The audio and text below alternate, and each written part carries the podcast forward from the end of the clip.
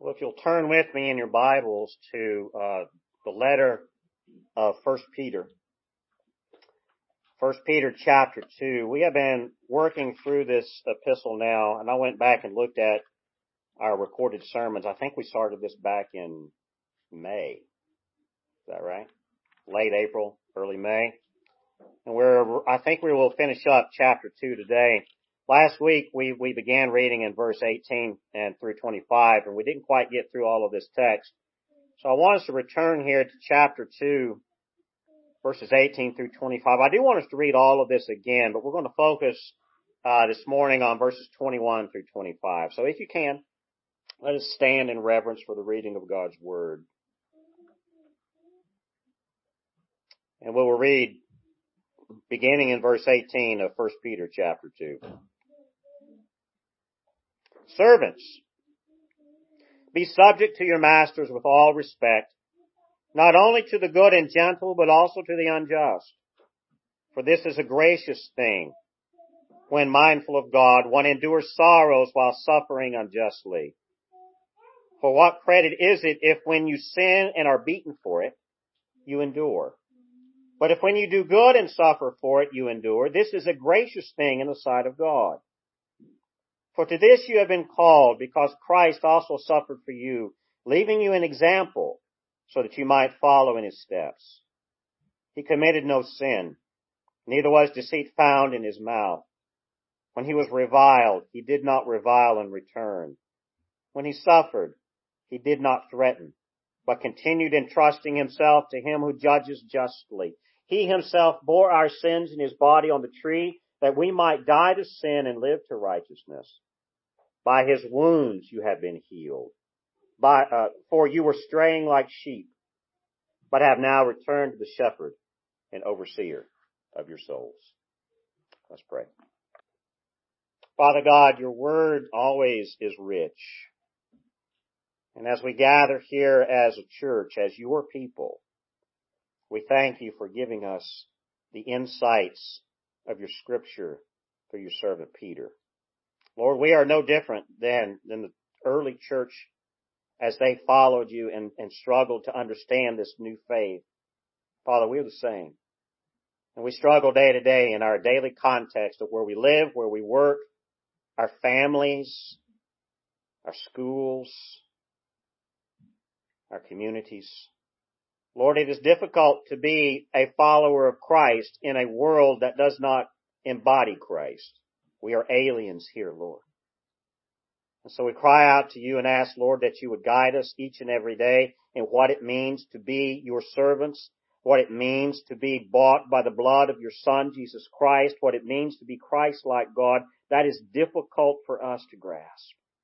But I pray, God, that through your mercies, you would love us, you would cast our sin upon the, the shoulders of your son Jesus as you always do. But God, that you would give us that spirit of Christ that you expect us to have whenever we are persecuted, whenever we are attacked. For this, God, we depend on you. And I thank you, God, for the richness of your word in guiding us through this. So teach us right now, I pray, God. Please fill this room with your spirit. Let our hearts hear every word clearly. In Jesus' name we pray. Amen. Up until now in, in, chapter two of First Peter, if we if we wanted to have a theme here for the entire chapter, I think what Peter is trying to emphasize here to the church is this idea of authority. I mean, that, this, authority is a foreign concept in our day and age. We are independent lives. We, we are makers of our own destiny, right? We all have our independent personalities. We have our independent skills and our independent desires and wishes. And you know what? We all are different, right? Especially generationally. Don't you see a big difference between people generationally? You know, I never thought that I would be to the age where I would say, I don't understand that music. But I do now. I don't understand the video games that are so popular and consume the next generation. See, we had Pac-Man. Pac-Man was simple right? Donkey Kong was simple. And my grandfather couldn't understand why I played Pac-Man. But I loved it. So we have individual quirks, don't we? We're all unique. But that doesn't mean that we are masters of our own destiny. That doesn't necessarily mean that we have the authority to run our lives the way we see fit, do we? Because what happens biblically whenever that happens, when you read scripture and you see men and women who actually go off and run their own lives the way they want to and ignore the authority of the gospel and the authority of the word, what happens? Now God loves us and makes us all unique, but that doesn't mean that God's authority submits to that diversity and uniqueness. God is in authority, correct? And as Peter here is writing in, in chapter 2, he is encouraging the church as they are in exile. Remember, he's writing to those church, those Christians in the first century that were scattered throughout the Roman Empire. They were in exile. It is the diaspora, this idea of being exiled, of scattering around the Roman Empire, trying to find safety amidst the persecution. They were reestablished in new communities. They were aliens in these new places. They were suffering persecution. And as we were looking in verses 18 through 21 last week, it, it, Peter brings it home, doesn't he? He talks about two different kinds of masters. It's easy to live with respect toward the good master and, and those gentle masters, those who are in charge of you or who are perhaps your employer. But it's difficult to submit to those who are unjust, who treat us inhumanely. Remember last week in verse 20, Peter brings out this idea of what credit is it if when you sin and are beaten for it. I mean, that clearly shows you how drastic some of these Christians were under. If you are an alien in a community, what kind of job can you get? You're going to get the lowest of the low. You're going to get the jobs that no one else wants, and you are going to be at the bottom of the social ladder, and there are those above you who are going to, in, in this context, they would be beaten for what they did.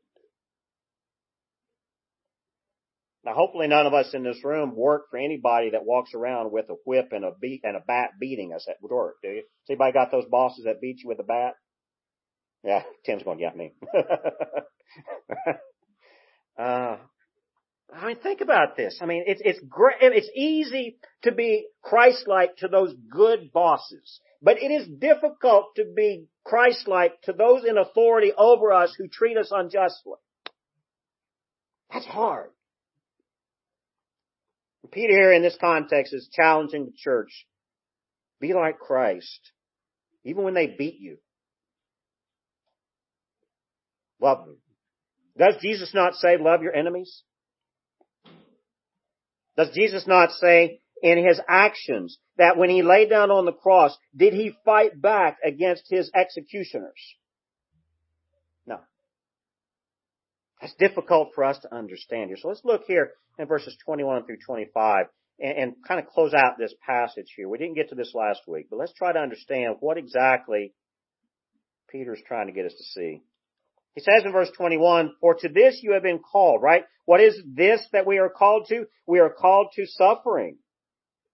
We are called to be like Christ in his suffering. For to this you have been called because Christ also suffered for you, leaving you an example so that you might follow in his steps. And what is this example that Christ gives? It is the example of patience and bearing wrongdoing with a calm demeanor. If, Jesus is going to suffer for the sins of the world, and that was why he suffered. All of our sins were poured onto the back of Jesus Christ. His shoulders carried the weight of our sin. Is that not the gospel? If you are a, if you are a Christian, if you are a believer in Jesus Christ, if you have been redeemed by the blood of Jesus Christ, and you are following the Christ Christian life, has your sin been poured out on the back of Jesus Christ? Did he carry the weight of that guilt and of that punishment for you? That's the example here in verse 21 that Peter's reminding them. But did Christ complain? Did he bellyache? Anybody here like to bellyache? Got any whiners here? I see it's little hands like this, right? Years ago, uh, I, I the first opportunity I had to be a teacher was um, in the early 90s, around 95 to 97. I was actually teaching a graphic arts class in a vocational school in Jonesboro, Tennessee. I taught for two years in a public high school. And I learned real quick in the first day that I had to set some classroom rules for teenagers. And I had Mr. Owens's, uh, Ten Commandments for his classroom. I won't go through all the ten, but commandment number one was thou shalt not whine. And every other uh, commandment from there, if they, I say, if you doubt, if you have a question about this commandment, refer to number one. Thou shalt not whine. But we bellyache, we whine and we complain in the midst of our suffering. But did Jesus do this? I don't think we have that image here in the Gospels. Nowhere in Scripture do we get the indication that God Himself actually complained and whined. He carried the burdens of His sinful creation and He sent His Son, Jesus Christ, to carry the burden and the weight of our sin so that we would not have to endure that. Ponder that reality of the gospel. Does that not cause you to worship Christ because He did something so miraculous for us? Christians are called to be subject to authority. We are subject to Christ as our head, number one, but in this context that Peter is saying that as Jesus suffered and He is now the, who has an authority over us through this, we must submit to Christ by submitting to those authorities over us, even those that we do not receive just treatment from. Now wait a minute, Jesus, uh, I'm, I'm in this exile I'm in this place of, of turmoil. I'm an alien in this new place and I'm working the jobs that no one else wants. Uh, basically, you could say they were slaves almost. I'm being treated unjustly. I am being beaten by my master who does not see me as even valuable. How come I can't stand up for myself? Peter is saying here, as Christians in this new place, be Christ's witness. If Jesus paid the ultimate price for your sin, then you stand and carry the burden of the sin of your authority and the masters over you. They are sinning against you. You carry that burden of their sin. Just like Jesus carried the burden of your sin. That's a deep, deep expectation of the Christian. I think that's what Peter is really inferring to here. Because let's take a look here in verse 22. He now in verses 22 and 23 begins to tell us exactly what kind of example that Jesus gave us, right? Christ left an example for the faithful to be submissive. Verse 22, speaking about Jesus, he committed no sin, neither was deceit found in his mouth. Jesus didn't whine. He didn't argue back against his persecutors, did he? Now, when Jesus did speak against anyone, it was against the corrupt authorities of the temple. The Jewish authorities who were distorting the, the, the, Mosaic law, he did from time to time put them in their place, didn't he? But he was justified in doing so because Christ had the authority even over them. But does he speak deceit or does he speak any kind of, of, uh, moaning and crying whenever he was treated unjustly for us? No. He committed no sin. Neither was deceit found in his mouth.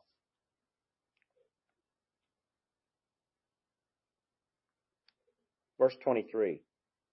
When he was reviled, he did not revile in return.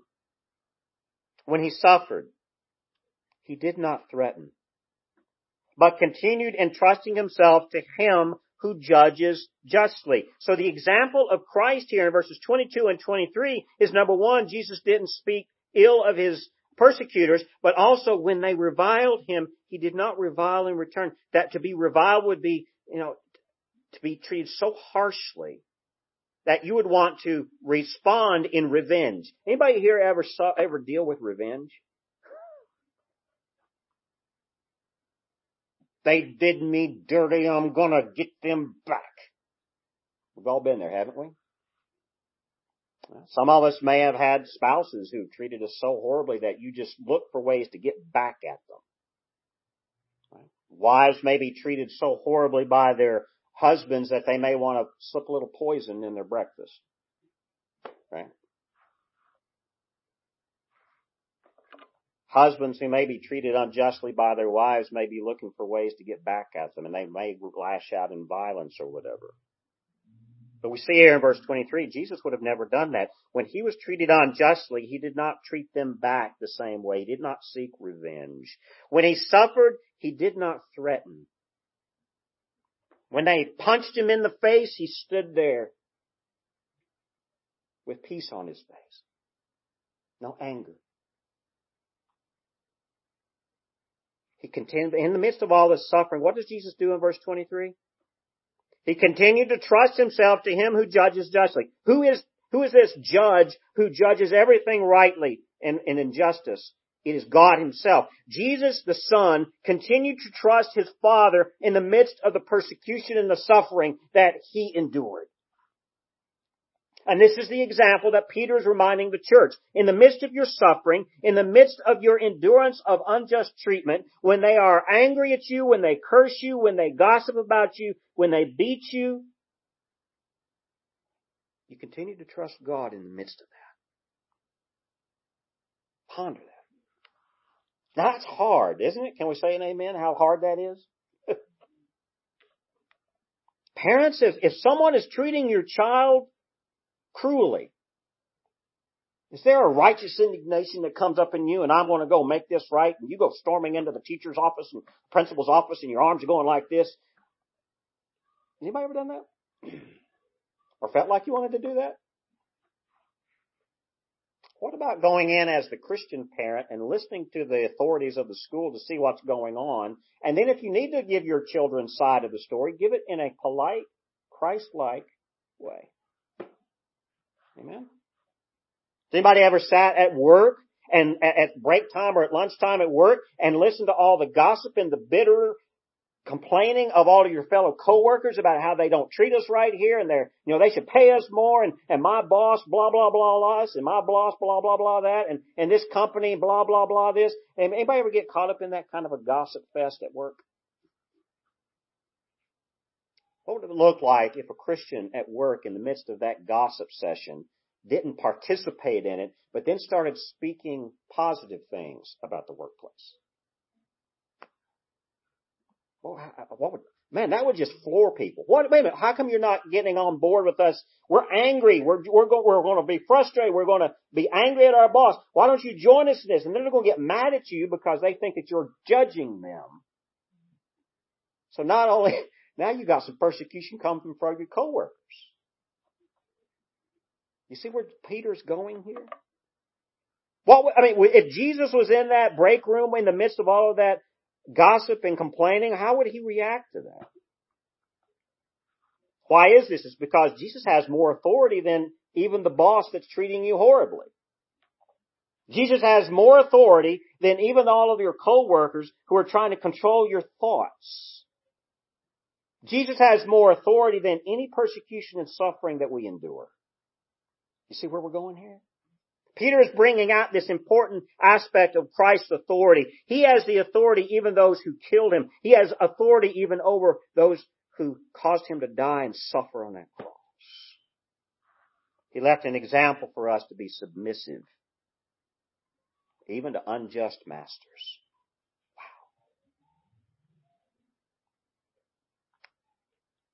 Verses 22 and 23 here bring out this important point. These verses in chapter 2 of 1 Peter, verses 22 and 23, are verses that have actually been used in, in history, in church history, to give uh, validation to an, an idea of the atonement. When we talk about atonement, we're talking about that price that's been paid for us for our sin, right? When our sin has been atoned for by Jesus Christ there is, there are different theological perspectives here on what exactly the atonement looks like. These verses here in verses 22 and 23 are, are key verses to a, an argument called the Christus Victor atonement. Christus Victor is an example of Christ who actually is the conqueror of all demonic authority over us. Have you ever heard that? That Jesus Christ on the cross, when He died on the cross for us, He actually took back the authority that Satan stole. And He is now the victor over all of demonic forces and over all sin. You ever heard that term? It's called the Christus Victor model of atonement. Now, is there anything wrong with this theological perspective? I mean, I think at its core, its intent, I think it's right. Because clearly passages like this show us that Jesus does become the victor over all demonic forces and all sin that's, uh, that's controlling us. Are we slaves to sin? Yes. Does Christ's blood on the cross and his atonement for our sin release us from that slavery? Yes. So, and, and, in one context, yes, Jesus is the victor over all of those things. That is correct. However, let's try to understand this Christus Victor view of atonement in relation to what is traditionally and actually more commonly seen in scripture of substitutionary atonement. Right? This is why we have to understand it because we can look at this context of this passage and come away with a gospel that Jesus Christ has conquered our enemies and He is the, the, the military victor over all things and He has crushed our enemies under His feet. Amen? That feels good, doesn't it? That Jesus Christ has come against all of those enemies of ours and He has crushed them under His feet and He's the victor. Hallelujah. Military victory. Woohoo! But ponder that in those words, in that attitude of crushing victory, what is actually at play here? Is it that, G- that God the Father sent His Son Jesus to crush militarily with an anger and a vengeance against all enemies of the faith? Does that sound Christ-like to take vengeance and glory and, and sing praises over crushing your enemies. We would love for that to be our song, wouldn't it? Makes us feel better, doesn't it? But ponder this. If our attitude of vengeance and revenge is wrong, how can we equate that same emotion with Jesus Christ, would Jesus have that same emotion of vengeance and revenge? Really ponder that for a second. How can Jesus be the victor over all demonic forces and over all sin, but at the same time not take glory and boast about getting back at the enemy? yes, I think the Christus Victor model is correct and that Jesus Christ does overcome all hostile spiritual powers. Yes. Jesus does overcome all the sin that holds humanity in, in, in slavery, really. But let's compare this with what the substitutionary atonement says. Did Jesus Christ suffer as a substitute for our sin? Yes. Did Jesus Christ suffer in our place? Yes. But if you and I were suffering for our sin, we would have this attitude of anger and getting back at those who were causing us harm, which itself is a sin. If Jesus did suffer for us as our substitute, he would have to suffer in a way that was sinless. As it says in verse 22, he committed no sin. So how can Jesus be the substitute for us, suffer in our place, while at the same time overcoming the spiritual powers and the sin that holds us captive? Without revenge and without anger and without getting back and, and boasting about crushing Satan under my foot. Jesus would never go there with an attitude of boasting and arrogance and getting back revenge like you and I would. So this is where the idea of the Christus Victor versus substitutionary needs to be really cleared out here.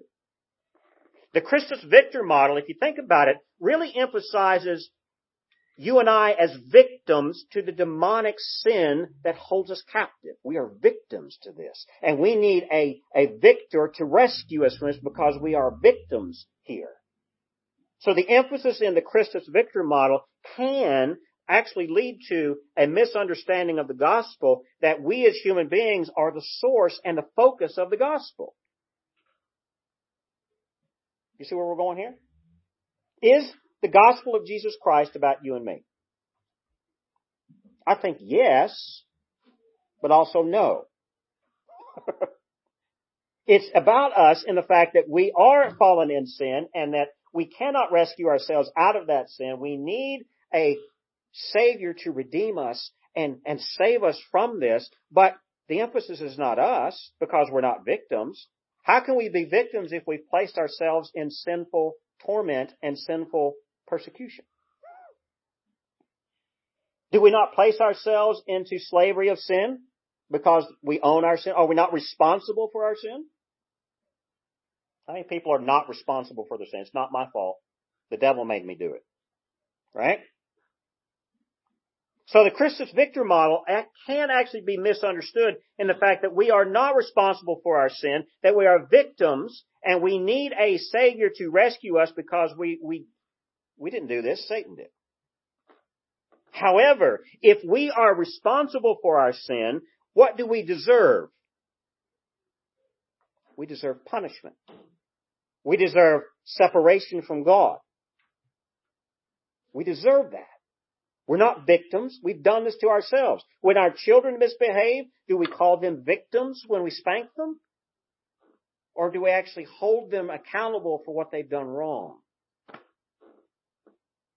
So, in the Christus Victor model, where Jesus is our victor and he overcomes the spiritual forces of sin and the demonic forces that hold us captive, what we're emphasizing is that we're victims to the demonic forces. We're not victims. We've placed ourselves there willingly. Because of that, we need a substitute to pay the penalty that we rightly deserve. That's Jesus Christ. So the substitutionary atonement here that we're talking about is that Christ endured a punishment that we deserve as a substitute for us, even though we rightly owe God payment back for our sin that we can never pay. See, in, in the Christus Victor model, humanity is the victim. But in the substitutionary model, humanity is guilty. You see the difference here? Now, how do we, how do we apply this to what Peter's saying? I'm sorry, we kind of got off on a little sidetrack, but this is important. In verses 21 through 25, and actually all of chapter 2, what Peter is bringing out here is this. You are being treated unjustly by the authorities over you in the places that you're living. Your, your employer or your master, if you've actually sold yourself into serv- uh, servitude, they may be treating you unjustly. But just as Jesus Christ does not see us as victims, just as Jesus Christ does not see himself as a victim, you yourselves are not victims in your circumstances. Even though they may be treating you unjustly, you do have a Savior who died for you on the cross, and, but He didn't necessarily die to rescue you from your circumstances. He actually gives you an example of how to endure through the circumstances. You see the difference? I mean, it, that's a, that's a very appealing gospel that Jesus Christ has died on the cross to, to rescue you from your horrible circumstances. I think more important, I think what Peter's saying here is guess what folks? Jesus didn't die on the cross to rescue you from this torment that you're in. He actually died on the cross to rescue you from your sin. He's the substitute for your sin and now He's your example. He suffered through torment and that's your example now. You suffer through the torment through the blood of Jesus Christ. Do not seek revenge against your unjust persecutors. That's hard. Because the gospel of Jesus Christ is crushing our enemies under his feet is a very appealing gospel that really, if you think about it, just stirs up and justifies a sinful attitude of revenge. But Peter's saying here, don't seek revenge against those who treat you unjustly, those masters who are over you. Instead, as Christians, live an example of Jesus Christ. Be that witness. Even when they treat you awful, when they, when the boss cuts your pay because someone has gossiped against you. When your children are being called to the carpet at school from a teacher or a principal that you think is unjust, as parents, how do we react? Children, when your parents are disciplining you, children, listening children, all the kids listening, when your parents are disciplining you, are they being unjust? Do we seek revenge against our parents or do we submit as Christians to their authority because they know what's best for us? You see the difference here? Because it says here in verse 24, Peter says this, He being Jesus Christ himself bore our sins in his body on the tree that we might die to sin and live to righteousness. It's not that, in verse 24, that Jesus died on the cross so that he would rescue us from our sin. It's that he died on the cross so that what? We might die to the sin that's holding us captive. He's giving us the opportunity to do so, the ability to do so. And in that doing though, we then live to righteousness in the example of Jesus Christ. Because he now quotes Isaiah 53 here at the end of 24 and the beginning of 25. He says, by his wounds you have been healed, for you were straying like sheep. I mean, clearly this is Isaiah 53, uh, verses 5 to 6. If you want to flip over there, you can read it. I'm just going to read a section of it. But this is another passage of scripture that has clearly been preached incorrectly, and I'm going to say in our area, in our communities that we live in, the rise of the, of much of the gospels that are being preached out there take this out of context, and they apply this, this passage to, uh, faith healing. Right? By his wounds you have been healed. They take the translation of being healed and applying it to our, our illness and our sicknesses. That's a wrong application of this text. Does God heal through Jesus? Yes, Jesus heals. I mean, the Gospels are full of Him healing people who are sick. It's there.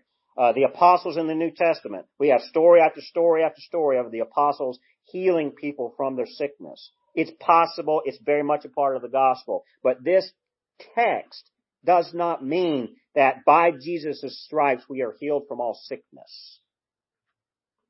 Instead, we are healed from sin.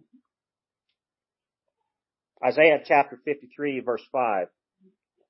Actually, I'm going to start reading at verse 4 if you wish to read. So verses 4 through 6 in Isaiah 53. This is what Peter is referring to here. He's referencing this idea in Isaiah in 1 Peter chapter 2. So first, uh, Isaiah 53 beginning in verse 4. Surely he has borne our griefs and carried our sorrows.